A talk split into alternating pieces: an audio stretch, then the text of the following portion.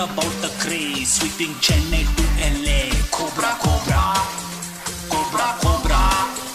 Do you want to do this dance? I can put you in a trance. Cobra, Cobra, Cobra, Cobra. Hi everyone, welcome to Waste Fellows, India's premier podcast for girls, gays, and hot straight men. I'm so excited to welcome Nija Deodar, a journalist, on the podcast today. Hi Nija. Hi, Aliza. I'm so glad to be on Waste Fellows. I think this is the first podcast I decided to follow because of the name uh, of the podcast. That's great. I mean, that's that's the, that's what we intend to be the draw to this podcast. All Yeah. right. Uh, I'd just like to clarify at the start of this episode that uh, these views are mine and uh, they're not of my, they don't reflect what my employer, organization, or peers think. Yeah. Um, yeah, um, thank you for that clarification. Um, so, Nija and I will start this episode by talking about Boys Locker Room, um, and we'll then move into discussing the kind of paradigm shifts that took place in 2017, 2018, when coordinated call out campaigns like the list of sexual harassers in academia, which is LOSHA, and the Me Too movement took hold in India. Um, this episode is going to be a larger discussion around the role of journalism in reporting sexual violence and harassment, call out culture, and notions of justice within this context. Um, so, Nija, coming to Boys Locker Room, which is sort of like the access point for this episode, I thought we could give the listeners a quick rundown of the events that took place, like a tight timeline, so that no one is lost when we're Sure. referring to certain events. All Um, right, so, uh, yeah. Hmm. So I think the story sort of unfolded over four year, uh, four days. Uh, it started with um, two or three girls sharing screenshots of a group chat uh, on Instagram, uh, which consisted of boys from South Delhi schools. Some of these were minors, some of these were not. Um, and these screenshots uh, included conversations uh, where there were lewd comments passed about girls. Uh, girls' photos were shared. Sometimes there were excerpts from conversations which were private between these girls and the boys um, in the group that were shared. Um, and there were also allegations that some of the pictures of the girls were morphed. Uh, this is what happened uh, the night when these screenshots were shared. The next morning, what followed was social media uproar. A lot of people started commenting about what should happen to these boys. A lot of people started talking about how uh, similar things have happened to them in terms of being shamed by um, their male peers when they were in school or when they were in college. Um, a few hours later, an apology of sorts emerged um, on Twitter and Instagram. It was uh, credited to the admin of the group, but we've not been able to verify this so far. Uh, and the admin apologized for his actions, and he also listed a number of boys uh, who were not actually apparently involved in the conversation. They were just part of the group. At this point, I should mention that the initial screenshots that came out also featured uh, the names of the members of this group uh, and uh, some of them their whole names were mentioned at that point. Um, after a few hours on the second day the delhi commission for women and the delhi police or rather its cybercrime wing took cognizance of what happened and an unnamed fir was filed um, against the group at large um, under the ipc and uh, cybercrime act. Uh, a few hours later, uh, rather in the morning, the uh, news of a 14 year old committing suicide came to light, but then it was later found that this boy was not related to the boys' locker room incident in any way. He was named in another Me Too allegation by a girl who accused him of molestation. Uh, then I think uh, the following day, the group admin was arrested, and uh, other members of Boys Locker Room were located. Uh, their parents told the police that they would not leave the city, etc. And because of the ongoing lockdown, I think uh, the arrest didn't take place as swiftly as they would have otherwise. Um, a few days later, it emerged that uh, there was a Snapchat conversation that was um, included in all the screenshots that were being shared of the group chat. Uh, this Snapchat conversation was actually one of the things that framed the narrative of the boys' locker room uh, issue, and it featured a conversation between two people where uh, they were sort of talking about how it would uh, be very easy to rape a certain girl.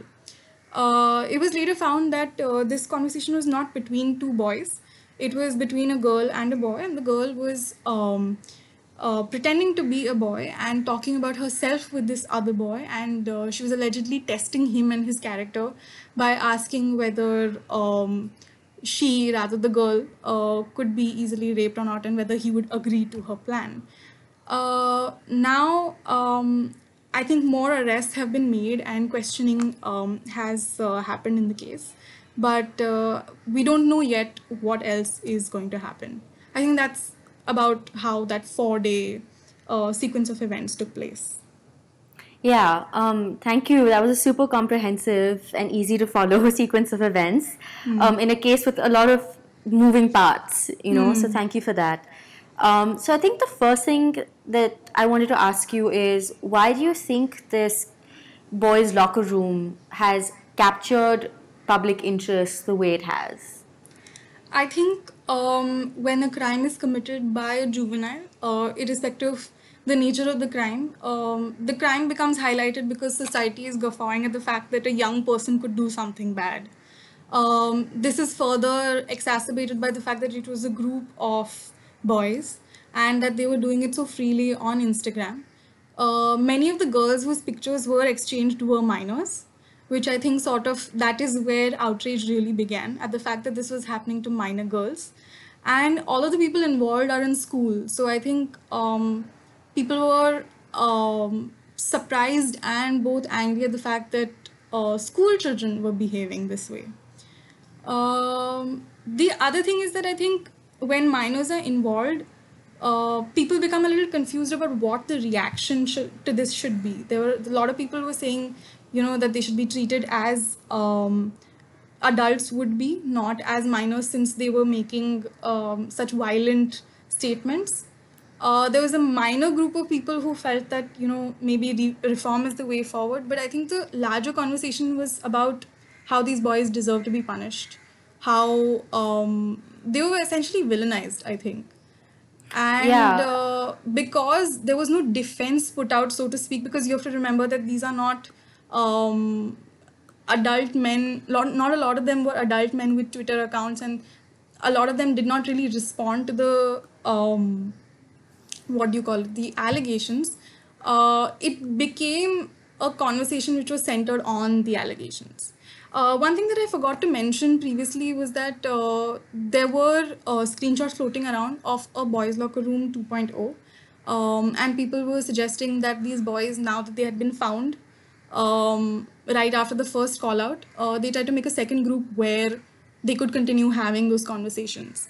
And the bio of this account suggested that they should create fake profiles and join it so that their real identities are not known that is another reason that the outrage was um, very high was because uh, people thought that you know they were going to go scot free i think Yeah. a lot of the conversation around juvenile crime is the belief that people will go scot free simply because of their age so all of these things put together sort of um, led to a lot of Yeah. public anger at the fact that you know our boys are doing this not the fact Yeah. that you know like men are capable of this of course we live in a country where you know um, violence against women is strife but that this sort of behavior has gone down to the level of boys i think that is what made a lot of people angry Yeah, and not just boys, but sort of the uh, sort of like the future of the country in the sense that they come from such elite schools. I think that was something that was also Mm, yeah, that um, was also mentioned over and over again. That you know that these boys are going to grow up and be important and influential people just by virtue of their education and their privilege, right? Mm-hmm. Yes. Um, yeah. Um, I, I actually I think my initial reaction to this was feeling really grossed out by the fact that adults were participating in a conversation around minors in in this way like i kind of in my head was like okay like i feel like i don't belong here and i understand why people are drawn to this case but you know knowing that high school and is a place where there, there is high drama and there are intense emotions and things like this do play out on a regular level. The fact that you know like for example my school um, had boys who had a group where they would talk about girls in heinous ways um, and you know and i'm sure that this is something that a lot of women probably have experienced in school and sure. college.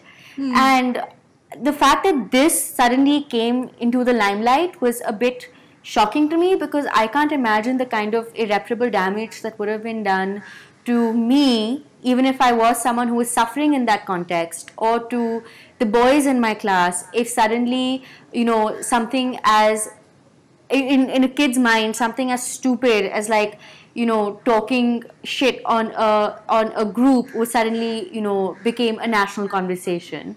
So I think that was my initial response, and then I started to understand that a lot of what the what adults were doing were using these kids as a conduit to talk about themselves. Um, whether that be their experiences or their thoughts about how uh, men, you know, guys who participate in this kind of discussion should be punished or should be, you know, apprehended. Um, so that's kind of I felt like adults were kind of just using it to draw it back to themselves. But sort of, um, I wanted to ask you another question then about the the role, whether you can sh- shed any light on the role adults have played in this. For example, the schools, the police, the parents.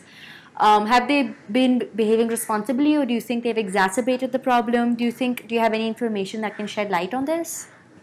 So, um, if I remember correctly, one of the complaints that was filed with the police was filed by uh, one of the girls who was um, named in the chat was part of. So, I don't know, again, we don't know whether the school took action based on whether the girls complained or the girls' parents complained or what has prompted the school into this sort of um, the need to take action. But the point is that the school did take action on the whole, I think there is a need for greater sex education and for better uh, communication between young girls and boys. That's of course missing. Uh, but I, I actually wanted to raise a slightly related point, which is about why adults um, and adults who have children of their own or young people, like you said, who have gone through similar experiences, who have either been shamed in a, the same way or have indulged in the same sort of behavior uh, why do they extreme why do they engage in such extreme reactions this is a conversation i was having with a friend and we realized that apart from the need to score social media points which is that you know the more extreme your reaction the more RTs you're going to get the more likes you're going to get i think Yeah, we're going to really get into this later in the episode. Okay. Yeah. The things people do with social media retweets. Well. Yeah. uh, no i mean apart from the need to score social media brownie points i think it's because of a lack of imagination to see things another way. Which is that in order to believe in the idea that reform is the solution for young boys and young girls who engage in bad behavior you need to be able to know that that is even a reality. And unfortunately in a world like a post delhi gang rape world that sort of imagination is diminishing isn't it Yeah, exactly. And I would even take it a step further um, and say that to me, call out culture at large signals sort of like the um, the lack of feminist imagination that exists in this country. In the sense that I think that in the absence of like a mass movement that entails direct action, making demands, you know, really mobilizing, um, women's energies when it comes to the harm men have done to them have been frayed and dispersed and then it's kind of like social media has become this this um this platform for them to sort of channel their anger and frustration. Something that could be sort of channeled in a more productive political way is just kind of churning itself in a cyclical fashion on social media because i think women lack a larger tangible cause to attach themselves to. I think that's the larger crisis of like the feminist movement in India. It is this very lack of imagination on what can women do with their anger, which is something a feminist movement has historically attempted to answer, right? Uh, I think another related point to this whole anger thing that I'd like to add to is that I think um, total condemnation and asking for strict punishment has become equal to sort of saying that I don't stand for any sort of harassment or I don't stand for any sort of sexual violence. And I think conflating the two is extremely problematic because it means that you are seeing an adult rapist and a young person who has engaged in this sort of terrible behavior. I'm not saying that they're innocent or the fact that they allegedly created a second group to sort of like rebel against the fact that they were called out. All that is terrible behavior. But who has given these young boys the vocabulary to talk in this way? Rape culture has. It's not something they've imbibed by themselves. And if you're going to see an adult man who's committed a crime and a young boy who's engaged in this sort of awful behavior in the same way, then there's something wrong, right? Your reaction towards the two cannot be the same because they're not the same. exactly and and i think um like i one essay that really struck a chord with me was Paromita Vohra's essay hmm. about boys hmm. locker room and she wrote hmm. a really thoughtful and incisive piece but one thing that really struck stuck out to me that i wanted to like um, read out on the podcast was when she said um, the boys are competing for who can say dirtier things, the girls for how many people think they are hot. When it comes out, then it's victims and villains. It's also mechanical and about projection rather than being. The only language young people have is a second hand one. And how can you find your own self when you are always speaking in someone's given language? And I think really this is where the responsibility of adults and those of us who are witnessing this go down comes in. It's that we really now now need. I think this has forced adults to think about. Okay, so the way that we are talking about, you know, the Me Too movement, or the way we're hmm. talking about call outs, or punishment, or all of these things, it's like it's like filtering down to minors. And when you sort of put it in the hands of minors, it is going to go on extreme levels because, like, I think we can all agree that we've become more patient, more level-headed you know as we've gotten older so when you give something like this to kids who really are dealing with a whole matrix of like like i said like intense emotions and high drama like mm-hmm. something like this can be potentially very dangerous which is why you had that incident of the boy committing suicide. Hmm, you know hmm. like you know like hmm. high school in itself is such a stressful thing and then when you suddenly put this lens into it i can't imagine the kind of damage it can do to young people.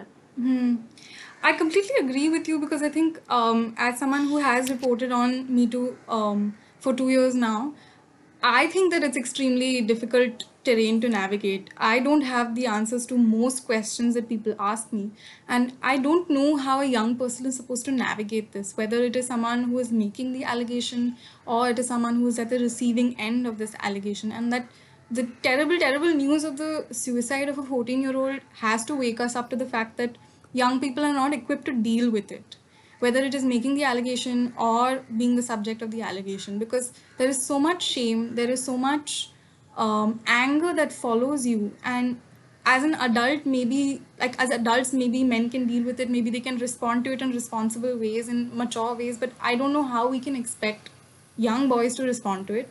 I also don't i, I cannot put into words the amount of damage we have done by creating a world where young girls don't think that they can talk to their parents about this first, where they don't think they can talk to their teachers about this first, where they don't think that you know an adult or a guardian can take them to a police station and to say that you know hey this terrible thing has happened to my child. Can you please help us you know and go through the right way? Because how awful have things become that girls aged between 16 and 18 are having to put this information out on social media? That is what really bothers me. to feel heard. Yeah that's that's so true actually. Um, and i think that what this has shown is that we haven't really given young girls or young boys the tools to be able to deal with all of these like really sticky like terrible things you know like uh, and the fact is, is that we ourselves never really developed the tools to it which is why we're doing such a shit job of like telling young people what to do. Um, but yeah like i do think that me me and by something like me too i definitely don't want to diminish the role that something like losha played because um, it did you know there have been call outs of people who frame me too as like the first phase and i definitely don't want us to make that mistake because losha um, did sort of do a similar thing and to me um, was more effective because power dynamics were inherent in losha because it was calling out ma- like academics. But um, I, I think that something like Me Too has given us, as young women, a kind of unsteady, unreliable model of justice and accountability. Um, and I kind of now want to talk about like what women who have, if you're comfortable sharing, if you have spoken to women who have outed a man, what they've said about why they did it and how they feel after. Okay. Um, I can't go into much detail and I can't name the people who've spoken to me.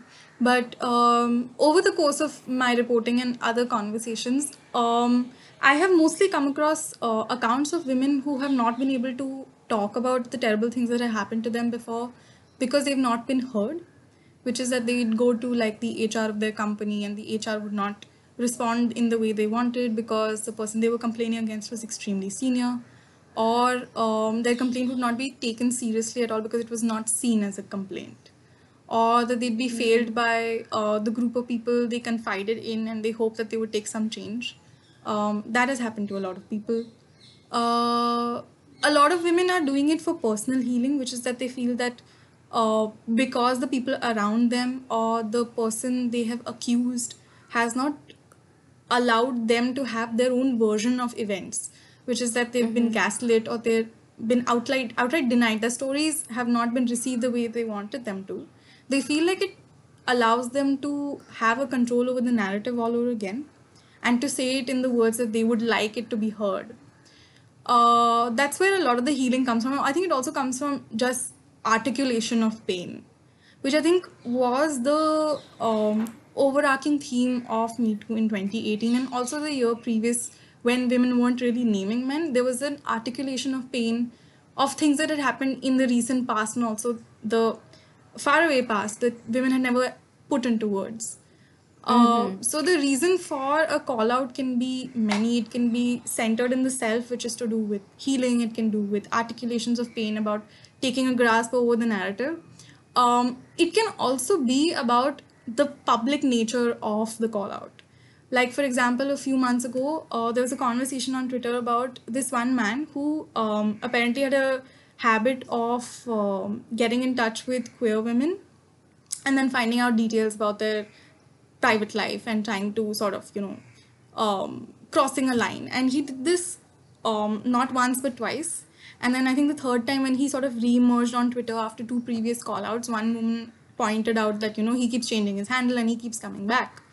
So in this case a lot of people like in, in cases similar to this a lot of people think that the public nature of a call out means that it's like an open whisper club to a certain extent. I'm not sure if i'm making sense. Like an open whisper network where everybody knows that Yeah. you know this person is to be wa- like you should be away, wary of this person. So that is also one nature of call out culture i guess.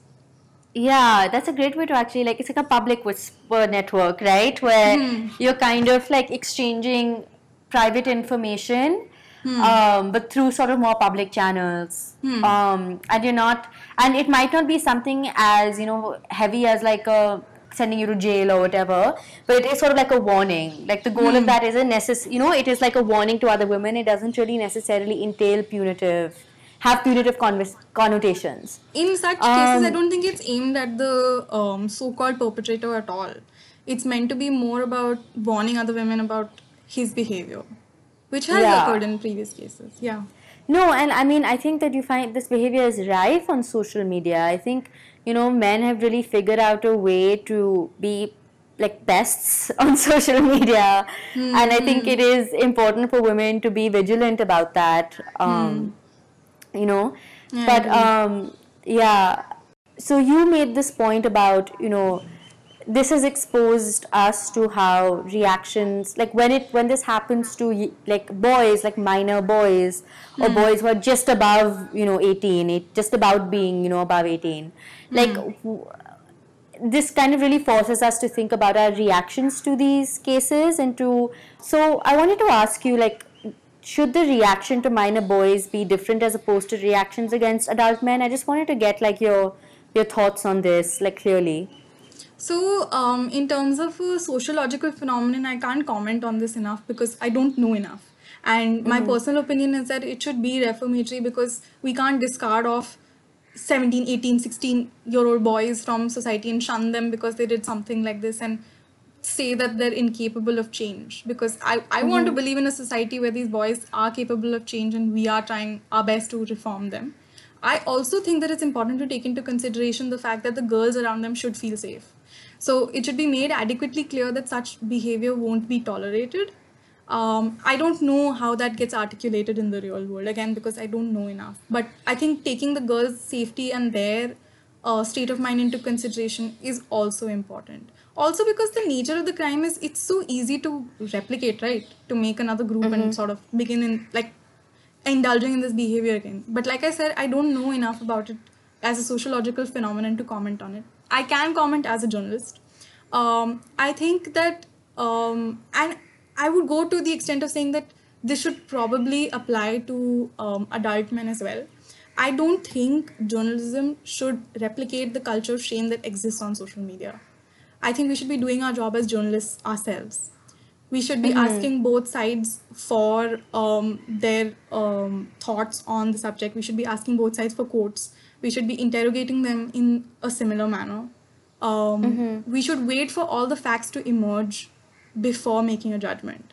For example, I'm, I'm sorry I'm taking the conversation back to Boys Locker Room, but uh, I came across this thread a few days uh, after the allegations came uh, up on social media. And uh, in this uh, thread, there were screenshots of a conversation which allegedly took place between one of the boys in Boys Locker Room and a boy who had left the group. And this boy who had left the group was wondering about how these boys could talk in such a terrible manner. And I think it was hinted that these boys have actually raped a girl who was a minor. Uh, they got her drunk and then they raped her and so on and so forth. And the conversation got extremely like violent and Graphic. all sorts of shaming. And um, Yeah. and apparently that was the reason why the boy who was confronting the member was saying that this is why I left the group. Now, if you consider the entire narrative of boys' locker room, this fits into that narrative. It doesn't seem surprising.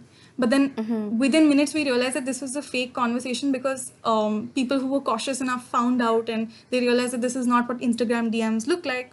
And they pointed this out, and the person who put out the thread took it down.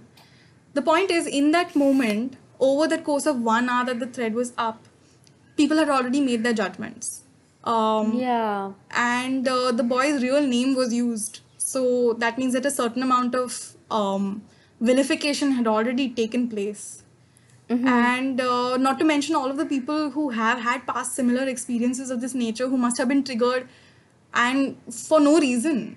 So um, it's Yeah. important for us to ensure that we wait for all the facts to emerge especially in those cases where as media persons we can't fully verify um, the veracity of evidence so we should be waiting for a larger authority to kind of pass a judgment about that before we sort of start framing our narratives Yeah. Um, so I have two questions, right, for you, and um, in response to this, and you can choose how you want to answer them, which order, whatever. But the first is like, um, what kind of pressures do you think journalists face Hmm. when doing reporting about Me Too? Considering that hmm. you know social media is a place where things change constantly, hmm. and because journalists have an increased dependence on social media, you know, to get their work out. Um, do you think that there's sort of this pressure journalists face that they have to report on things as they happen, and especially report on things of this nature? Because you know, in this era of believe women, I'm just wondering whether it might be tougher for journalists to ask certain questions or to engage with things in in a, through in a more critical or analytical lens. Um, Like, have you ever faced any like judgment or like any people like trying to frame you as problematic for doing that, which is basically like doing your job? And the second thing I wanted to ask you was, um, you know, you mentioned something about how these journalists was uh, a lot of uh, news outlets and journalists were sort of taking to social media without, you know, due diligence. And what do you think the focus, you know, of journalists and media houses should be um, to, in, to, you know, to ensure that they respect this movement if that is where their priorities lie, but also make sure that they don't sort of fall into this nature of just like reporting on things on the fly. But like, are there any power brokers, companies? Like, what should the, if you do you think the media should be focusing on something else rather than always just talking about he said, she said, and getting into that, and maybe start thinking about like which companies have ICC set up, like which companies have failed to investigate, like looking at I, through things more through that lens rather than like what is happening on Twitter, you know?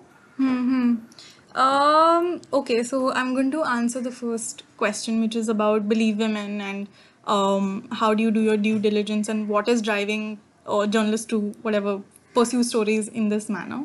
I think believe women as a reporter, that is, I'm saying, uh, believe women has to do with considering women's accounts. It means listening to them, listening to them objectively, um, and letting them, you know, frame the narrative in the way that they seem most comfortable to me it doesn't mean um, putting 100% faith into the subject because as a journalist i would not do that to anybody I think it's important to raise here the question of bad faith actors. I don't mean that women are lying, but I think that we cannot, at any given point in journalism, um, negate the existence of bad faith actors. Now, those people may be doing it for whatever reason, and I'm not going to comment on that. Um, but you cannot deny the existence of bad faith actors. It's going to happen. That's just how society is. So, believe women means that you have to consider people's accounts, investigate them, um, and do it objectively and not begin out a story by saying, okay, I don't believe this woman because the person who's named is someone who's famous or well liked or whatever. That is my take on the issue. Um, the second thing you talked about was about um, why journalists and why newsrooms are functioning the way they are currently and why they're reporting that way. Uh, I don't think it is as much to do with keeping up with social media as much as keeping up with social media trends and Google trends. Which means that if Bois Locker Room uh, becomes a Google trend because so many people want to read about it, a newsroom is uh, sort of forced to um, put up a report about it. Now, um, this trending may start at a time when the information is incomplete. But if you have to keep up with the race, then I think newsrooms are, um, they feel compelled to do it. So that is what I think prompts people into putting out half information or information that is not completely verified. A good journalist would wait for all the facts to emerge before putting together a story. Yeah, um, and do you have anything in like that has made you uncomfortable? Like, how do you think that journalists should act? I mean, I think you you outlined how you would approach these things, but do you think there has been there's difference within the community about how to deal with these kinds of things, and have you noticed that? As far as I know, um, there have been differences, I guess, in the kind of stories we should pursue. As in, is this allegation important enough to follow? Or um, if this is anonymous, should we be following it? Uh, personally, I would say that if it's an anonymous allegation, you try to get in touch with the person. You ask them if they want to talk to you. If they don't want to talk to you, there is nothing you can do about it. Um, in terms of i don't think there are many more differences more or less everybody functions in the same way. I just wish that we would stop giving into google trends and like social media trends and wait for stories to organically play out so that we could follow them in the best possible way.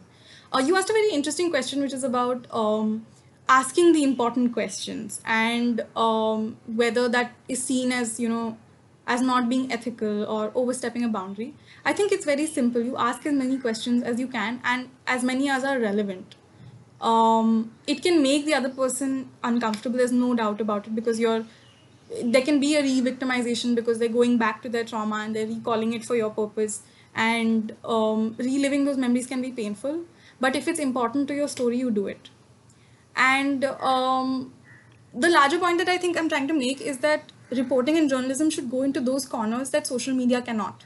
When someone is um, airing an allegation or putting out their account of what has happened to them, and the accused um, responds to it, there's going to be a lot of loopholes. There's going to be a lot of information that is missing. And a reporter's job should be to go into those um, gaps and to try to fill them up with information, to try to find out what's missing, to um, see why if the accused is denying it why are they denying it um, how does this look in the from the legal perspective so all of these are questions that um, the reporter should definitely follow you also asked a question about uh, whether it is worth following he said she said um, sort of examples. Uh, i think i'm a little undecided about this sort of thing because so much of what has emerged on uh, in me too is he he said he, he said she said. But um, I think if it if it is emblematic of a larger phenomenon, it is important, right? Like if it is about boss employee, then that is important because um, it could be possible that there are other women from the organization who might have similar complaints, or it could be a form of behavior in an industry, like it could be like um, casting in Bollywood. So in those cases, I think if it is emblematic of a larger behavior, then maybe he said she said is of value. Yeah. No, I definitely think he said. Uh, he said this is like a tongue twister. he difficult said. She said. though. Yeah. Um, is is of uh, and because that is the nature of all allegations, right? Which which a man is going to say, you know, yes, I did this. You know, like so uh, th- that is the nature of all of it. But I kind of meant that journalists don't fall prey to exactly what you said, which is sort of like the trend cycle. Um, but sort of moving on, I had another question, um, and it's I've always wa- like wondered, you know, when someone posts something like an anonymous screenshot or puts puts a name in an Excel sheet, um, how is that like? How do you verify that as evidence? Like, can standards be, you know, like if people aren't willing to come out with their names and like details and even detail what happened to them, you know, hmm. in you know are just going to say, okay, this guy is a creep or this guy is hmm. a sexual harasser, like just kind of make these statements. Hmm. Um, does that really make your job harder? As someone who I'm sure is invested in, you know, getting women's stories out there and making sure that, you know, women aren't dismissed and women are heard? Does that kind of make your job harder?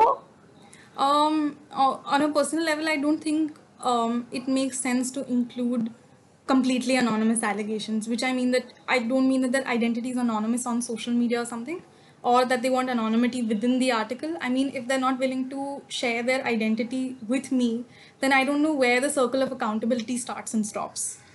How do I even know that this person is a woman? How do I even know that this person is a real person? So uh, there I'm really wary. I don't know if such accounts are to be believed or whether even if I want to believe them as a person, as a woman, I don't know if I want to venture into it as a journalist. Um, that is one part of your question. What was the other part? That there is, you know, it is difficult to verify information. You, huh, you and spoke about uh, verification of screenshots. So the thing is, I've not actually dealt with this sort of screenshot email um, thing. Most of the cases that I did report on were about um, in-person interactions. So I'm not, unfortunately, in a place to be able to comment about something like this. But I'm guessing that running it by an IT expert, trying to figure out the veracity of the screenshot, these things are important because uh, Yeah. like the snapchat thing showed or um, the fake thread that i just talked about it's so easy to fall into these traps and it's important that um, we don't because there'll be an obfuscation of the truth if we do Mm-hmm. So, kind of moving from like a journalist ability, like journalism, you know, disseminating information to, hmm. I think journalism cementing people's like brands and profiles. I really wanted to ask you hmm. about whether there are people who have about people who frame themselves um, on the front lines of the Me Too movement, and these are the hmm. people who are like what you could say the conduits. They were the people who were posting screenshots of accounts women had shared with them, etc. Um, did you like when did like did you start to clock that there was a point in which people were really trying to um, center themselves in this movement, and like what are your thoughts on this? okay uh, i think this is a complicated sort of issue because journalists themselves can engage in it um, which is that you know you become like the me too reporter of your organization or you become one of the few reporters known for their me too coverage. And um, this sort of um, popularity that kind of follows this sort of work um, it's easy to fall into that trap. Uh, the way to desist from it i think is to say that it's happening because of trauma that's happened to others uh, and that's where I think I sort of draw the line. That it, it's terrible that like your body of work is built on like you're known for this because something terrible happened to someone else. Coming to the question, I think that um, the framing of some people as the people who started the movement or who are at the head of the movement that happened partially because of the nature of the movement itself, right? a lot of women didn't want to post their accounts from their own um, social media profiles so they decided to go through these women as conduits and i'm not going to deny the fact that there's a lot of labor involved in it. There's a lot of mental strain involved in it. There is a certain amount of accountability and responsibility because defamation cases are filed right like all the time against such people. So um, i'm not going to deny the fact that that labor is real. Putting out those allegations is real. Um, all of that involves a lot of work. But i'm a little wary of this um this n- sort of calling yourself like the founder of a movement because you're doing this work because it means that you're standing on the trauma of so many other people so i'm, I'm not sure I, this is like this is very complicated and I don't Yeah, it also just it. it's it also just ascribes someone with a virtuousness that they might not deserve. Like then it also kind of makes someone it also it's someone saying that okay you aren't allowed to say anything to me because bitch like without me this would not have happened like be Hmm. grateful for me be thankful to me I think it very easily can like shift into that which I think a lot of people who are at the helm of movements that you know when they are the ones who are being interviewed when they're the ones whose faces and names get attached to it i think that level of entitlement and that level of like cult of personality worship Hmm. does begin to seep in of like oh like be grateful to me you know um and i, I think I definitely uh, I'm sorry, I'm cutting you off. Um, uh, you actually mentioned something that I think is very pertinent to this point, which is that who is making these people, uh, who's ascribing them this value, right? Part of it has to exactly that was my media. about the role of So journalists it's yeah like very weird, like circle jerk thing going on, where um, it's also about how we choose to frame this movement. Should we be making this a democratic thing? Should we be making it as a sort of there's a legion of women, but there's like four people at the front? How are we doing this? So I don't think the I don't think this narrative starts and stops at who is at the start of the movement, but also about how we choose to frame it as journalists and as people who are part of the movement. I think that has to do with it. The other thing I wanted to talk about, um, and I'd love to know your opinion on this, um, is about how we ascribe um, expertise to people, which is that does Right. someone become an expert at something related to sexual violence and violence against women because of lived experience, because of research and work, because of reportage, because they um, have helped out someone. I don't know. This is I, this is something that I consider shaky ground. Because someone Yeah. like Sohaila Abdulali has written a whole book about it, but hers is not based solely on lived experience. It's based on research, it's based on conversations with people. So I think that is a question we really need to consider, which is how do we ascribe expertise to people? There's expertise that is gained through academia and research and there's hmm. expertise that is gained through lived experience. But i think this question really targets like the crux of like the identity politics problem where hmm. a lot of people on social media say because i'm of x and x identity you know i have more right to speak to you than this. My access to truth is higher than yours. I'm more authentic than you are in referring to this particular issue. I don't know like is there a way to acknowledge that someone has expertise without making them the be all and end all I guess that's the problem I have where I feel like it's okay to be like, okay, like X person played a, a vital role in getting a lot of women's testimonies out there. But do not let that person then hijack the movement. But I think that for, in this particular context, um, I wish there wasn't this attendant, like this uh, this this thing of okay, this person is at the forefront of the Me Too movement, and so this person is now going to get like uh, uh, get to do be featured on Twitter like some Twitter ad, or this person is be going to be called by media houses to be a spokesperson of it, you know, or this random nineteen year old who like you know posted a bunch of screenshots on Twitter is now being interviewed by you know some lifestyle wing of a of a newspaper to talk about you know being an activist. I think it's things like that that I have a problem with where ex- where what are the foundations of that expertise? I do think there needs to be an overarching sense of like um what is a, mo- a responsible and accountable way for someone to behave if they are going to be at the forefront of something or if they are someone who has taken on more of like the workload or has done more work in it. There still needs to be that level of accountability. Um, so i'm kind of struggling with this but i think what you asked really gets really is like the crux of like the identity politics problem and how seriously it should be taken sorry like i didn't say anything i No, yeah no. Uh, I think the reason why I asked you this, I'm sorry, I'm dragging this point on, is that I think it it brings me back to the question of democracy and democracy movements like this, because um, the people who can put out um, accounts, they're doing it at their own personal expense. But what is their identity? What is their privilege? You know, things like that. Or oh yeah um, yeah or in terms of if we're going to look back at me too and if someone has to do an interview and they need uh, someone who has expertise who are they going to call is it going to be someone who has lived experience or is it going to be someone who can reflect back on the movement with both lived experience and expertise you know these are just i'm just saying these questions are important when we try to frame movements. Are we doing them democratically? Are we doing them based on what are what is our basis for answering these I questions? Guess that is where I my for for me it was like the problem solver. Like to me that is someone who I would go to.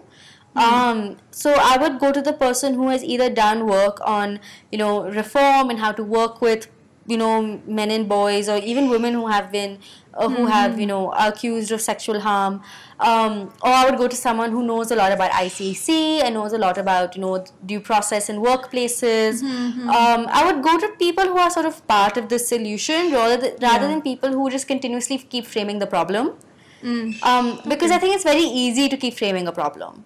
Um, I think you know I think that sort of exhausts itself. Hmm, And in terms of I would and I think in terms of expertise, I would go to people not who have gained currency through social media, Hmm. um, but have done something outside of social media. You know, who have maybe decided that okay, now I'm going to organize female workers in my profession, in my industry, or you know, you know, like things like that. Or a therapist who has said, you know, now I'm going to think about how therapists can come together and we can all think about how to help women and how to counsel men. You know, mm-hmm. like people who, like I said, are part of this solution and have done something off of social media. Because mm-hmm. as someone who has called out men, like I know you said that there is that sense of like bravery attached to it, but mm-hmm. quite frankly, like calling a man out on social media is like the easiest thing I've ever done. It's like the easiest thing you a woman can do is that. So in terms of like the amount of bravery required, I'm sure there's a certain amount, but within that within that spectrum of an action a woman can take, social media callouts are um, often the sort of least disruptive to a woman's life. So I think women also have to develop that awareness. That you I know what happens on social agree. yeah. I mean, I understand what you're saying about the um, ascribing of courage to that act. I completely get Mm. it. But I, I think I've heard about too many defamation cases in the last like two years. To, I mean, I'm saying that that is a that is a loss that you're going to face, and that is a real that is a reality that you know there is very likely going to be a defamation case against you, especially if the man is who a- you're speaking against Yeah. is powerful enough. So I, I don't know where I stand on this whole courage thing. I think I'm going to disagree with you. Yeah, I mean, I but that that that would have happened irrespective of how the woman, what avenue the woman chose, right? Like that defamation case, that is intrinsic to her calling a man out on social media, I think that's kind of what I'm getting at is that a lot of the retaliation women face, they would have faced anyway, um, and to me, like like what's tougher is like going to your company and being like you know, this guy did this to me, and like having to provide evidence and having to answer for myself and account for my, you know, what I was doing and all of that, and having to confront the guy and having the guy know that this is what she's saying about you and doing that face to face kind of thing, versus, you know, um, versus posting it on social media where you can choose the level to which you want to be visible, you know, how much you want to foreground yourself in all of this. Um, so I do think that social media allows women. This is what I'm going to say. I'm not going to say it's the easiest, but I think social media allows women to negotiate the level, you know, to negotiate the parameters of their accusations and the actor making an accusation more than any other form does. More than filing a police complaint, more than going to a company. And I think that kind of like that kind of negotiation does hmm. confer a certain level of like ease onto the act.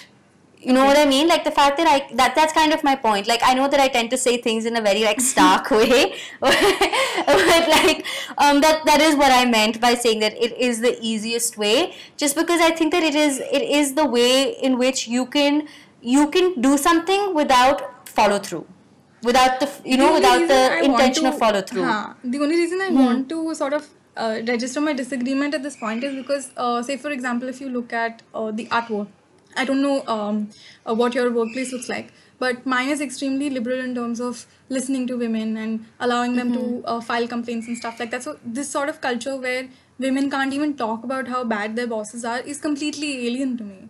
So, um, when I heard about the art world and how these complaints and these allegations cannot even be aired because you can risk losing your job you can risk um, losing money and all of that extremely scary proposition which means that there is no ready environment for women to talk. Then women Exactly. realize that you know this has been happening for years and then whatever they set up a account where they decide to talk about these allegations. And they have to be anonymous because that is the price of like airing these allegations right? You can't put your face to it because you will lose work you will lose money you will your reputation will be reduced to nothing and then you're taken Yeah. to court by an artist who has taken umbrage to the fact that you have um, aired an allegation so these are lost lost kind of situations and you know i think um, i mean your point stands but such examples go against it which is that women have tried every possible avenue found that it has failed then taken to social media found that that has also failed so yeah i, mean, guess don't i'm. I, I guess I'm, I'm i'm thinking more about people for whom social media is the first point of airing something out. Hmm. Okay uh, okay. you know like i think that's kind of and i think that largely is my concern about me too in the sense that i know that it has done great and productive things hmm. um, especially and the most productive thing it's done is tell women that this shit is not okay you know hmm. and that hmm. this there's a widespread problem so that next time you come out with something that x and x man did this to me it'll be like yeah like this industry does have this problem. We know that this this kind of thing has a precedent of playing hmm, out. so it, it makes it easier for me to frame my own experience because it has given women that vocabulary right? Um, my concern though is that is and I think you share this, I'm sure you share this, is that social media call outs then replace something like what we would call due process where woman is not thinking hmm. then about you know how can i hold this man to account? She's thinking acha main social media twitter pe post kar lungi and i will shame him. And mm. i hmm. think and i'm not blaming and i'm not like trying to be like oh this is your problem you know women you're you like you're fucked up and you have to get this man and you're like a feminazi whatever. Mm. i'm saying that this is the natural way that i see things going. Mm. if we aren't right now checking call out culture. Hmm. I think call out culture is going to be the de facto mechanism through which women mm-hmm. air out their grievances against the man. To the mm-hmm. extent to which call me out on this, push back, to the extent to which women are basically flattening the range of sexual violences and thinking that even airing out that a man sent them a dick pic is something that should be is something that should be addressed on a thing like social media. Hmm. You know, like the fact that something like that, which doesn't really have to do with workplace dynamics, it could be like a friend group, it could be a man you went on a date with. Things that are hmm. Things that maybe could be resolved privately, things that may never have even have a resolution and it's something you have to live with. You know, which is mm-hmm. the unfortunate reality for most of us with anything that's happened to us. Is that mm-hmm. there is no resolution you know to to to how any of this can be solved it is just your own healing and your own process a private process mm-hmm. suddenly this private process is now being pushed into the public on social media and is everyone is witnessing it and voyeuristically participating in your shitty date five years ago. Or the fact that this guy sent you a dick pic. Or the fact that you two was you were sexting with this guy. Like hmm. suddenly these things become part of a, the conversation. And i think that is what my fear is that a my first fear is that call out culture is going to replace due process and mechanisms that hmm. have been put in place to ensure that accountability is you know assigned and enacted and hmm. two that call out culture is going to be basically just turned into a free for all where any act of harm is mistaken or conflict is framed as abuse. And hmm. it is then done you know mediated online through social media and not through private channels which i personally think are better for a woman when it comes to things like this guy sent this to me or this guy sent that to me. Like i hmm. think it it's it's hel- i think it's healthy for women to think about how they can resolve these things you know in a different way rather than going to social media because i don't think in these cases social media helps Okay. Uh, Yeah. So a lot of things you have thrown at me. Yeah. okay. Yeah. Uh, so I'm going to start with uh, this thing about um, call out culture versus um, due process. This is something that I spoke about on Twitter, and people got a little upset. And um, basically, what I said was that uh, I think call out culture is becoming an end in itself, as opposed to the means that it was supposed to be. It was supposed to be a means to sort of talk about how due process is broken, how um, every manifestation of due process, whether it is ICCs, HR departments, um, the friends and social circle that you confide in, or um, justice systems, uh, legal systems, uh, police authorities, all of this, all of this is broken at different levels in varying proportions, um, which is what has led to this culture where women are forced to come to social media to air their grievances, to talk about the terrible things that have happened to them. This is what call out culture was supposed to be about. It's supposed to be a sort of emotion charged response to the broken ways of due process but i think there is a there is a problem when the end is become like the means has become an end in itself when people are not even willing to consider that okay maybe i should look at due process which is kind of sort of what happened in bois locker room right and i'm, I'm not going to blame the person that started sharing those screenshots maybe she felt compelled to do it that way she's also probably very young so she i mean i'm not going to judge her in any way not I think all, it is yeah. the I think it's the fault of society around her that has created an environment where she feels the need to do this. That she's not mm-hmm. gone to a teacher and said, "Dekho, mere saath ye ho raha hai." So Mm-hmm. we need to look deep within and try to understand why we're not even using due process as a an option in certain cases. Because how do you work on bettering due process if you're going to shun it entirely? the thing though i think is that we need to look at both like um simultaneously that I, I don't think that we can give up call out culture immediately it should it will be useful as long as it remains useful so i'm not mm-hmm. condemning it for existing i'm not saying that it's wrong it has its issues sure but it's useful it's especially useful when it calls attention when it calls the attention of due process to cases where due process you know put its hands up so I'm not going to mm-hmm. deny that call out culture is extremely important to our broken culture as it exists. But we cannot stop using due process as an avenue as much as is possible. At least we should we should be trying at the very least is what I think. You were saying something. Yeah, um, I think the benefit I find of due process, and I want to be specific by due process, I mean, you know, if I, I don't necessarily mean like the police or bringing lawyers into the mix because I understand that that can be an extremely damaging experience and expensive and you know available to only certain you know a s- certain privileged group of women.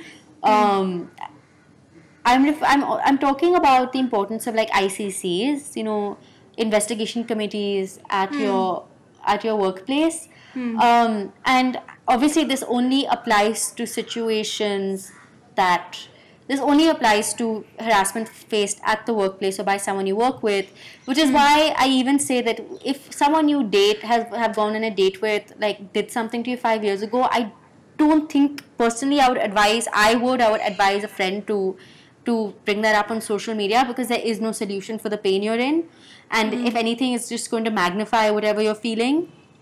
But um like in these situations i think that i like i think really like seeing the icc as a productive way for women's complaints to a have an, to have an impact. And i think it can be something that can be very um that that i think if iccs are empowered and built the right way it can be something that is very therapeutic for a woman Hmm. because it basically is giving you a chance to say what you want to say, hmm. is giving you a committee that is listening to you, is hmm. giving you a chance to even confront your the person who did this against you in a supportive av- environment mm-hmm. and is offering some kind of mechanism for justice or accountability that mm. does not include something as severe as you know phansi milegi is ladke ko. को you know or this person will be shunned. There is a certain um, there is a certain understanding of the kind of punishment that should be you know enacted against a man who has done x and x. So it's the, it's it to me it seems like a, a, a way of sort of moderating the pain women are going through. Um, and having a woman go through having a woman access some kind of closure to her experience which is something that i do hmm. not think social media offers. Hmm. Like if i i don't know what women who a year from now outed a man hmm. are going to say about how much that really helped them because i know that in situations i have done that it has not helped me. Um it might have really it might have assuaged that part of me at that point that was angry and felt like I wanted vengeance. But then when you hmm. see that same man just create another Twitter account or that same man, you know, inch his way in back into social media, you realize it's futile. You know, there's no hmm. point because people, men are going to find their way back, and there's no way you can actually ever totally punish a man um, that is equal to how much anger you feel, and nor should there be like hmm. you know like women's anger is not is not something that people are just because i feel angry does not mean that the quantum of punishment against a man should be equal to the amount of anger i face. It should be hmm. about it should be a more objective process and i think iccs have that. And hmm. well functioning iccs should hmm. have that thing where they are a therapeutic experience for a woman while also ensure you know while also ensuring that a woman can experience closure. That okay this has been dealt with Um, I, I think I have a couple of thoughts about this. The first is that my problem with um, Me Too becoming a sort of justice seeking or justice system in itself is that um, there is no consideration for um, the quantum of punishment, which is the magnitude to which someone should be punished because they did something wrong. Because um, the same amount of shame seems to overlap people irrespective of um, the gravity of the situation. I think in most cases, there is an overlapping of shame. There is a sort of um, shunning the person, asking that they lose their job, things like that. There are calls for all of these things. The police is tagged, blah blah blah. All of this happens. So there's no organized response to the call out usually, which I think is a problem. Um, and that is where due process needs to sort of step in and sort of say that okay, this is what the misbehavior was. This is what the reaction should it uh, to it should be. And then you know like you said the person who accused the um, perpetrator gets a sense of closure. So that is one of the main issues i have with call out culture that the outcomes are not organized in any way. I don't think they were meant to be in the first place which is something that many people have explained to me um, i basically tried to sort of I've, I've thought about this for two years now and what i realized is that call out culture was supposed to be um, survivor centric. This is something that someone has very patiently, thankfully explained to me that it should be survivor centric, that it is supposed to be about an articulation of pain, about healing, or whatever it is the survivor feels is necessary and how they feel they should process this emotion, and it should be centered on them. The unfortunate bit is that the world doesn't end there, right? This is what my thought was that the world doesn't end there. In fact, the um, turning of the wheels starts over there. That's when people start, you know, saying, calling the perpetrator things, calling the survivor things, making judgments about what should happen to the perpetrator, making judgments about whether the victim's account is even an, a legitimate account or not. So, somewhere, this need to focus on the survivor to give her space to heal, to allow her to frame the narrative the way she wants to, has sort of it somewhere it stops being about that and starts becoming about what do we do with this man? Which is such a complicated question and social media is not equipped to deal with it. Exactly. And and i think that also like the one thing that strikes me is like so like funny is that people are like okay like social media is a safe space but like hmm. wait no like social media is like the opposite of a safe space. Like hmm. like what is this idea that like Twitter is like a safe place for women to come out with like I'm like no Twitter is like a cesspool of like fucking maniacs and assholes. Like what? Like what is this you know like I just like I'm like it doesn't it doesn't like it doesn't align with my idea of what I think social media is. More so that social hmm. media forget the people on social media social media is also just like Twitter. Is a corporation that is basically mining your personal life and is like people assume that okay like Twitter is this neutral thing. And I said this on the first episode um, of this podcast when we were talking about um, uh, AIB and like um, and the same thing about call out culture and social media was being discussed. I was like, people assume that um, Twitter and Facebook and all these social media platforms are like neutral safe spaces when actually they're like massive corporations that are mining your data and um, you know that there's nothing like there's nothing principled about them offering like a space space for survivors. The same way that twitter tried to hijack like whatever the arab spring was and say that you know the arab spring happened thanks to you know uh, activists organizing on twitter. You know this idea that twitter can claim that it's providing a safe space for survivors and that survivors can rely on twitter as a safe space when you know when it's concurrently a platform that silences you know kashmiris you know like i just find no, I that fully agree with you. I think really it's bizarre, like, you know? it's it's a dubious Yeah. claim also because I mean I'm not even going to get into a complicated enough argument that you have. I'm going to come with a very simple argument that um, if someone accuses me of something and if I rally you and a few other people with a lot of followers to um, report the person or to report the tweet, the tweet could disappear. So um, I mean, I'm like it. It's, it's it boils down to something as simple as that, right? Like if enough number of people report the person who's complained against me, that person will have to take their account down or whatever. Their tweet will disappear. Whatever it is will happen. So I think the claim that Twitter is where you can gain a sense of justice is extremely dubious. But there is one point I wanted to make, which is that um, I understand where you're coming from about um, what deserves a call out, what doesn't deserve a call out, which experience deserves to be aired out in the open and stuff. Um, the thing is, I believe that it should be a survivor led thing, which means that they get to decide um, what fits into this narrative, what doesn't fit into this narrative, what should they speak about, what should they not speak about. And um, in that vein, I think they should get to decide what they feel because we've already we're already at this point in culture where uh, and society where we feel like you know we're constantly telling ourselves no this is not something bad that happened to me. No it just had to happen. Or we're constantly at like we're debating with ourselves whether something bad that happened to us was legitimate or not. So maybe i would my personal faith like belief is that we should leave it to the survivor to decide that.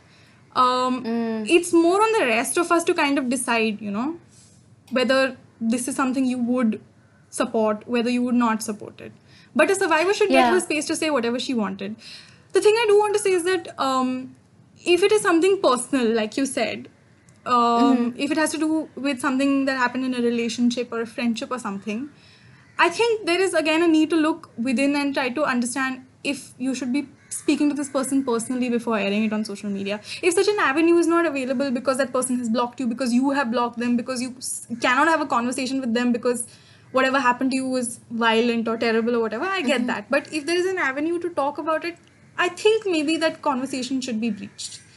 Another thing that I realized yeah. um, and I learned while doing a piece on defamation is um, in the Me Too um, sphere of things is that there are mediators. They, they belong to the legal profession. There are several well known ones in India as well who will be willing to mediate without taking things to court. Which means that if I have a problem with you, I involve a mediator, you will possibly have to involve a lawyer. And then we kind of sit down and discuss what happened and, you know, figure out a way around it. So outside of the ICC situation, which you discussed, and it's very important, ICCs, I don't think workplaces should function without them. It is mm-hmm. possible to also use mediators in personal situations. So it's not like something that's not available to people. It is available to people, which just means that we have to extend our imagination beyond what it currently it is. Yeah, and I think that there's a certain reckoning that needs to happen with women, which was a very tough reckoning for me too. For me, me too. Me when this was when this is, um, uh, you know, it's it's that often the unfortunate situation that we are in is, is that if you have been at the receiving end of like sexual violence or harassment or whatever, like there is no closure to be found anywhere except within yourself. And that isn't to say there's victim shaming. That's victim shaming, but you can go down any avenue that you want to. But that kind of like spiritual, emotional sense of closure um, is a very private process of healing. It is hmm. not something that I think others should be made privy to, and I think it might even be like a process of self sabotage. It might hmm. even be a way to like make that period last even longer, you know. And I'm think, hmm. and I'm saying this from a place of like deep empathy for women who are going through this. I have felt so much anger in my life against certain men, and it could be like remember when I remember when I read things like oh this guy sent me a dick pic and people like being really like about sexting. I'm like wait like I'm pretty sure all the women I know have been through way worse things than this, but like but like the reason why we aren't airing them out is because there has been a certain level of work done to sort Okay, of overcome these experiences privately. If you're someone who's not a carceral feminist, if you're someone who doesn't believe in a punitive form of justice, and if there are currently any there aren't avenues of reform for men, ultimately all you have to do is like strengthen yourself, improve your instincts, and kind of move on and think about your life beyond that. You know, like that is like unfortunately that is the truth that I think many many women are going to arrive to. Like I think a lot of women that I know have arrived. I think uh, you know. uh, I think I agree with the whole thing you said about you know how um, eventually closure is a personal journey. Um, I, I fully get that, and I think that is how. I mean, we're constantly in a state of healing because we're constantly in a state of hurting, right? Um, And Yeah, I mean, that's so well it's not possible to um, air every grievance, but there is something I wanted to bring up. I'd love to know what you think about it. Uh, I think call out culture has a public memory to it, which, um, like you said, call out culture is also uh, it's not ended well for a lot of women because the men they named uh, finally were reinstated they were given back their jobs they have come back to public life so on and so forth and their lives haven't technically been changed by the call out but mm-hmm. i wonder if public memory and the fact that you have articulated this thing and it has somewhere to a certain extent entered public memory i wonder with that whether that has value you know? Because of course especially if you're complaining against someone who is extremely famous they're very likely to you know get back into the industry that they're from and go back to that position of power they belong to and this is true also For of due sure. process but i wonder if Yeah. that public articulation of trauma whether that has value in itself you know Yeah, I mean, I would say hmm. that that does have value to the extent that um, people can never use the excuse that they didn't know. you hmm, know, hmm, like yeah. ultimately it's that because then you can start holding. Then you know exactly who the enablers are. Hmm, you hmm, know, hmm. you know, like Agreed. because before maybe you weren't able to tell like this person is enabling this man, but like, you were in your head like okay, maybe this person didn't know. And i think that really is um, and i think that really is like the benefit of this is that we're kind of now seeing like society shift between people who you know are willing to um, creating a situation that is conducive for a man to come back without him having to Yeah. be reckoned with what he has done Yeah. and that is what those are like the enablers right? Like and now you're kind of seeing like people are being able to make those distinctions more clear, clearly and i think that clarity is really fruitful. Um, i think my point about my point about was when you said you know the person explained to you that it was survivor focus and you should think about the well-being of the survivors. My point was yeah like is this like does this actually serve the well-being of, of survivors because i'm not sure i think that Right. was my point i do think that public call-outs have utility I think, and this is based on anecdotal knowledge. It's not again, it's not coming from a sociological point of view. But I think um, it's more difficult to articulate bigger experiences of pain rather than smaller experiences of pain. And I've seen this in a few cases where you know someone has. Um, and this is not just about variations of like pain or like varying levels of pain. Uh, it could also be about someone's behavior at a larger extent than an individual level. So, for example, uh, one person in a company airs an like you know allegation about how her boss did something to her, like stares at her all the time, or asked her out um, and was extremely lewd or inappropriate or whatever. And then someone else airs an allegation against the same man and says that you know he misbehaved with me too. And then more people start um, articulating similar um, accounts of um, misbehavior which means that one person's account has allowed other people to sort of come out with their experiences and thereon we sort of trace like a pattern of behavior that this person has been exhibiting for like years. So there is i think merit in um, articulating these sort of smaller pains or um, less traumatic experiences. It could also mean that, you know, if a woman sees three or four women who are articulating these um, experiences of dick pics or um, being leered at or um, inappropriate behavior, they might feel like, okay, you know, these women are talking, there's this conversation going on. It is possible for me to talk about something more grievous that happened to me. So we don't know how these things play out. And again, all of this is anecdotal. I'm not basing it on some great sociological finding. But Yeah. um, it is true that, you know, when you look at someone else who's articulating pain, especially about someone who has caused pain to you, you can feel like, you know, I need to speak up about this. Yeah. Yeah, no, I think that's a great that's a great point. And I think it's just what makes all of this so much messier in regards to us being able to be like this should be and this should not be. It's like we can't actually I think that is the going back to the expertise question, I don't think there's a single expert out there who can prescribe like this is how it should be and this is how it should not be. You know? I feel like um, this is like the, the the problem with this. But sort of um, one thing that I wanted to one thing that I did want to say is mm-hmm. I mean, I think it's a point that I made a roundabout way, but I want to make it more clearly in response to what you just said is that um, I think that what happens when you there's a slipperiness of like the discourse that I feel mm. like Me Too engendered, and expanding the parameters of what constitutes sexual violence from violence and rape to you know sexist jokes and you know direct you know like harassment like you know he kept DMing me and you know he told me I'm mm-hmm. hot mm-hmm. you know when you when you sort of keep expanding the parameters of what constitutes a call out I feel like what ends up happening is that the intent of something like the Me Too movement diminishes so hmm. for example if I say that X man was Me Too'd you can assume anything about him. You know, you, hmm. e- even if I'm saying, oh, this guy was me too because of a dick pic, people will be like, oh my god, like, they might assume that he's a rapist. And I think that's like the hmm. problem. We're basically flattening what sexual, like something that has a wide range of, you know, experiences. You're basically hmm. flattening it out under this one name of me too, you know? Mm-hmm. Um, and it's gone, and which is why I feel like it's gone from you know even and then it even flattens out things like the power dynamics at play because something that you know was initially entered our consciousness because of Harvey Weinstein, who was arguably the most powerful figure in Hollywood, a repeat hmm. offender rapist, like, you know, hmm. terrible man, fucking gnome. It went from like, oh, like this guy to like um, a, a B grade independent stand up comic who sent women dick pics. Like, you could, you could, you know, like, it's like a free for all then. Like, you can just say that about any man who has offended you or, you know, and, and I, and I wonder about whether that is could be like an effective movement or whether we are kind of diminishing the movement um, by framing like someone like Utsav Chakrabarti as someone who is powerful.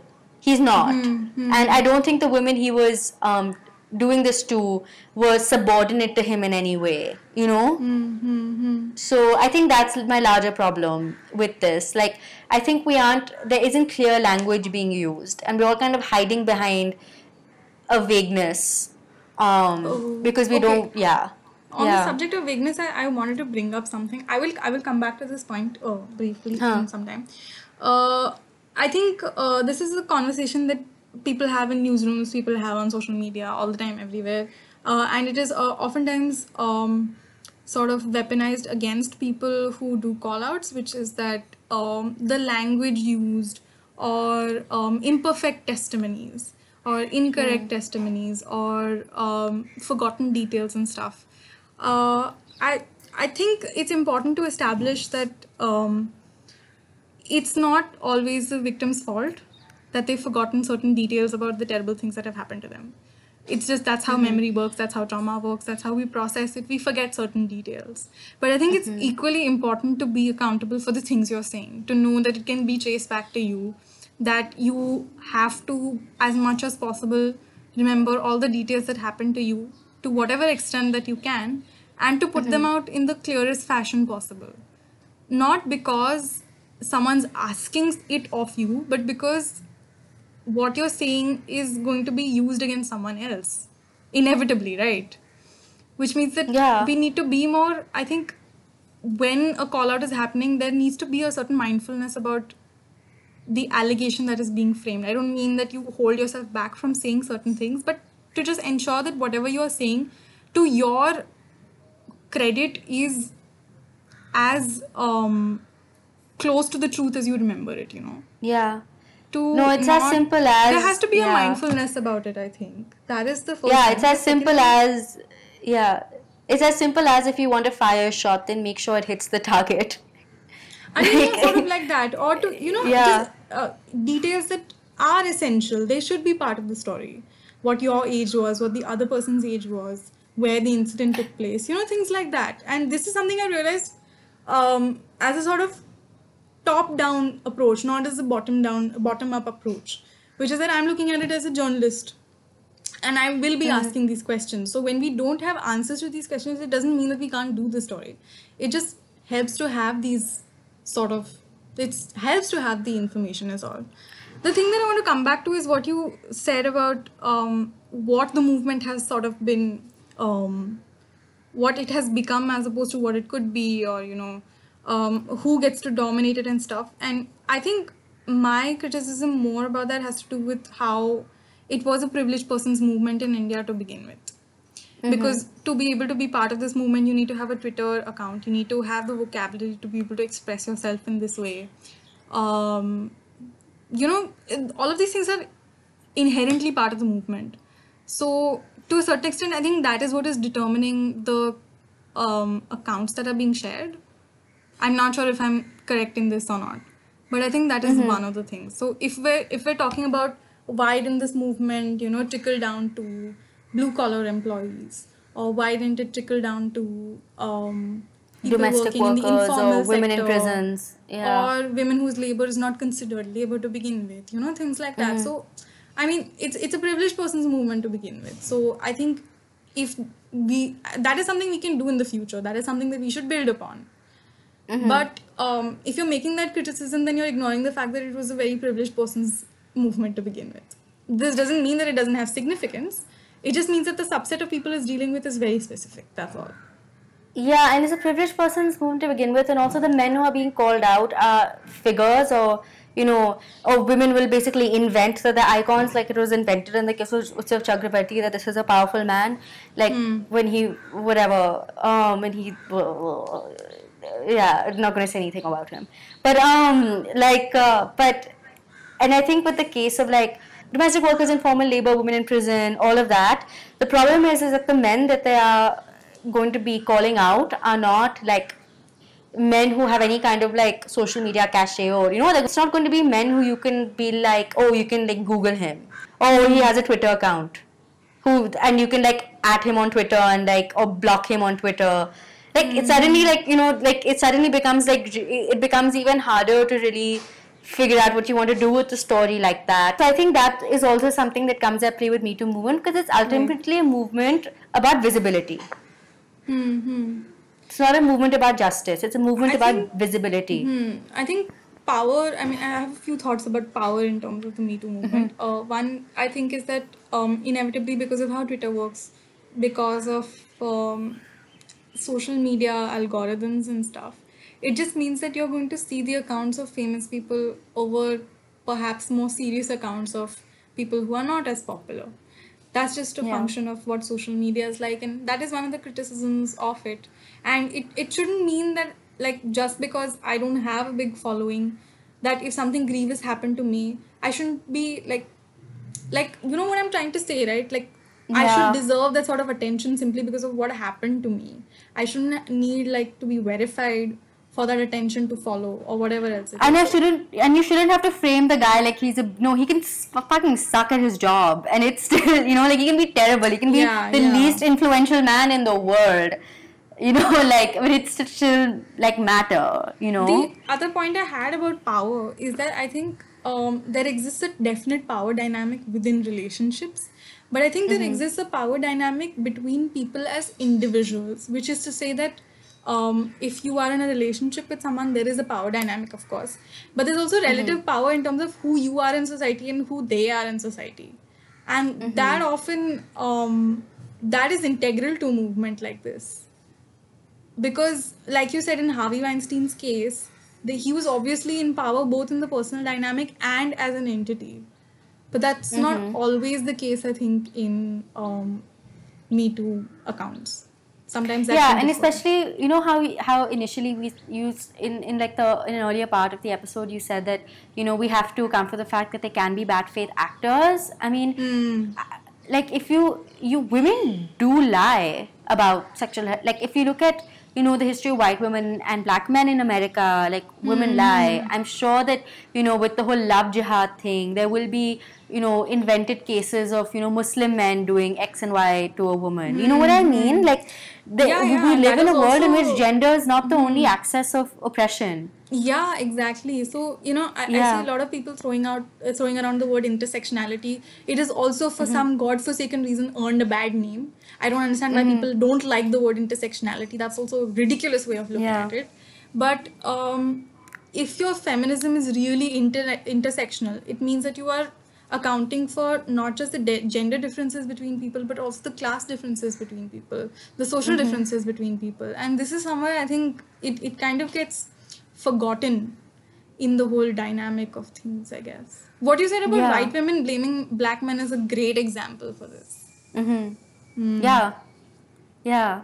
So um, I think we've just about addressed a lot of what we wanted to address. yeah Um, I know that we provide no easy answers. um, and I think, we, if anything, we've just complicated this more and more, but hopefully, we've given some people something to think about. That's the Yeah. only, yeah, yeah, that's the only hope we can have. Um, yeah, I just wanted to say thank you so much to um, Nija for joining me and you know getting into this with me. I really appreciate it. It was nice to talk to someone who was like is who is like-minded um, in this regard and had similar thoughts as I do, but also like pushed back on when you know on things to really so that we could really get into everything in a very like intensive way. Thank you, Eliza, for this conversation and for inviting me on Waste Fellows. Can I call myself a one time Waste Fellow after this? You can call yourself a lifelong waste fellow. You, you, you know, a- some people, you know, some people like I'm like, okay, like there's some men who listen to the podcast. So I'm like, you're never gonna be a waste fellow. Like, like sorry, but then there's some people who I'm just like, okay, you were like a born waste fellow because I love you so much, and you're one of them. You know what? I'm that's going to be an honor I'm going to wear all the time. Yeah. But thank you for inviting me. I think this helped me sort of um, like you know wade through my own thoughts a little bit. I hope people will take away something from it. yeah, I hope people aren't mad at us, but